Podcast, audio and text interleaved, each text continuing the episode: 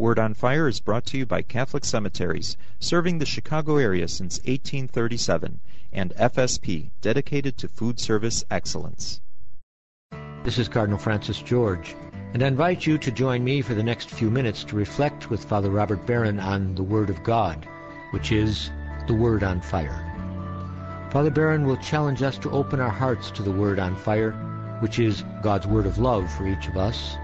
If our hearts are open, the Lord can change and transform us so that we might speak with love about the one who is love. The Archdiocese of Chicago, through the generosity of Sacred Heart Parish in Winnetka, now presents The Word on Fire. Peace be with you. Friends, that Jesus was a wonder worker, a worker of miracles, is taken for granted in the Gospels. It's one of the most basic things that we know about him. Even objective historians who want to uncover what we know most clearly about Jesus will say, well, we know he was a preacher of the kingdom, we know he died on the cross, and we know that he was at least reputed to be a miracle worker. If you try to take the miracles out of the Gospels, you'd be cutting an awful lot of material out. Now, why does Jesus preach? Well, because he's the conveyor of God's truth. Why does Jesus go to the cross? To show the length and depth and breadth of the divine love. And why does Jesus perform miracles? Because he is the bearer of God's saving power. God's desire to save, and you know, that word just means to salve, to heal his people. Notice, please, that Jesus never performs miracles for their own sake to draw attention to himself, to get the, the adulation of the crowds.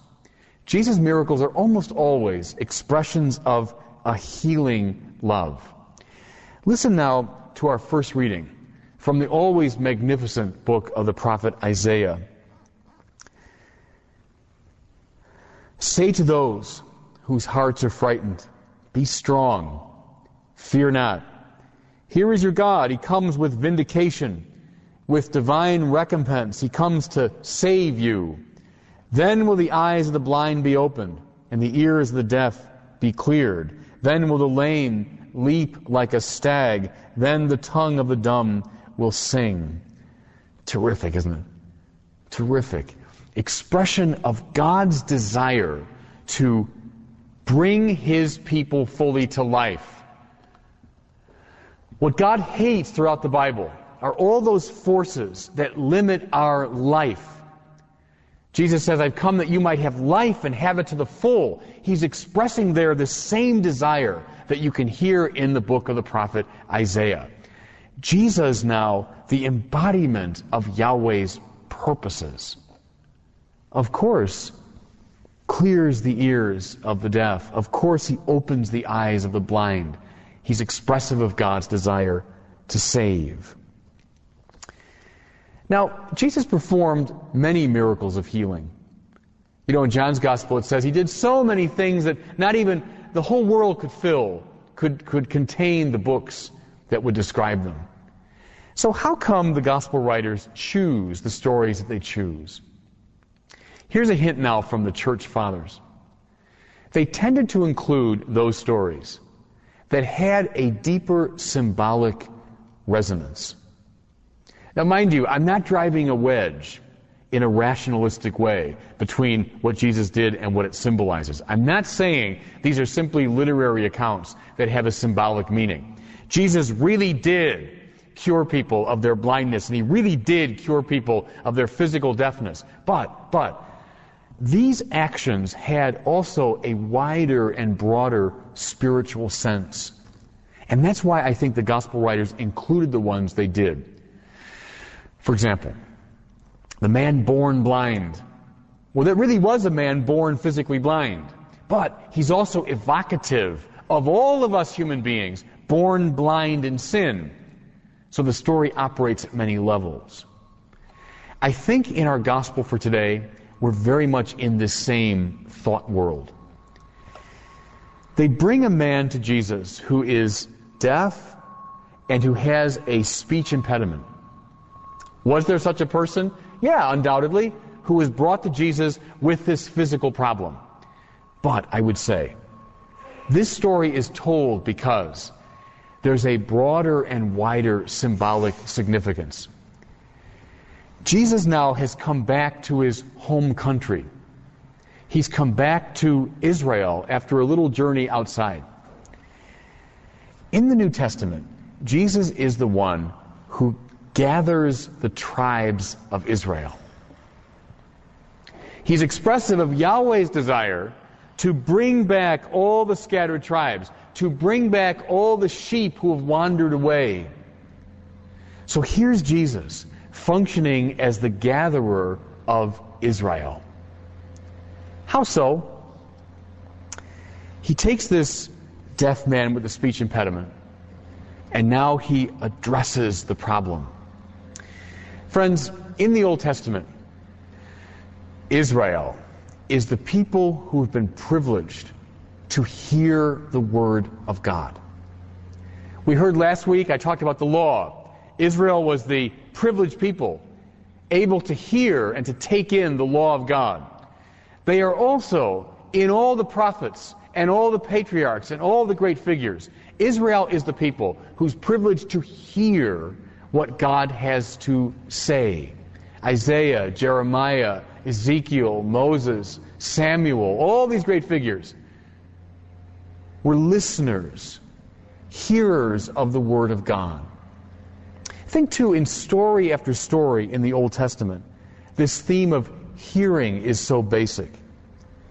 Elijah the prophet stands in the mouth of the cave, do you remember?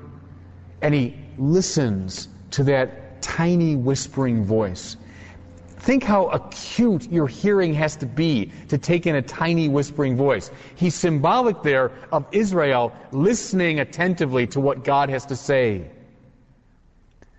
Think too of Samuel being called as a little child. He hears that voice Samuel, Samuel, and first doesn't know who it is. And finally, Eli, his teacher, tells him that is the voice of God. You have to be very acute in your hearing to take it in. Think of John the Baptist in the New Testament. He's in the desert, in the silence, the quiet, and there he listens for the word of God. Think of Saul of Tarsus galloping off to Damascus to persecute the church, and then a light overwhelms him, and then he hears a voice. All these figures are evocative of listening Israel. Israel who hears the voice of God. But you know there's a problem, and you can see it throughout the Old Testament. Are there great figures who do hear? Yes. But at the same time, is Israel often deaf? Is Israel often deaf to the voice of God? Sadly, the answer is yes. Whom are they listening to? All kinds of other gods, all kinds of other influences. Maybe they're so attentive to the noises around them from their culture that they don't hear what God has to say. Or maybe they've just closed their ears. They don't want to take it in. It's too challenging. Time and again, God speaks, and Israel is deaf. Friends, what follows from deafness? Well, we see it here. What follows from deafness is a speech impediment. If you can't hear right, you can't speak right. I can speak English only because I was able to hear it from my parents. I was able to take it in, so now I can reproduce it. If you can't hear, your speech is also compromised. Israel, at its best, was a people able to speak clearly the Word of God. Moses, Isaiah, Samuel, Elijah, John the Baptist, Paul the Apostle, all these people at their best clearly enunciated, pronounced the Word of God. That's because they listened. Good hearing leads to good speech. But what goes wrong? When Israel does not listen, it babbles. It doesn't speak clearly. It has a speech impediment. Mind you now, this figure in the gospel is a real person whom Jesus really cured, yes. He's also a symbol. He's also a symbol of Israel that has become deaf to the Word of God.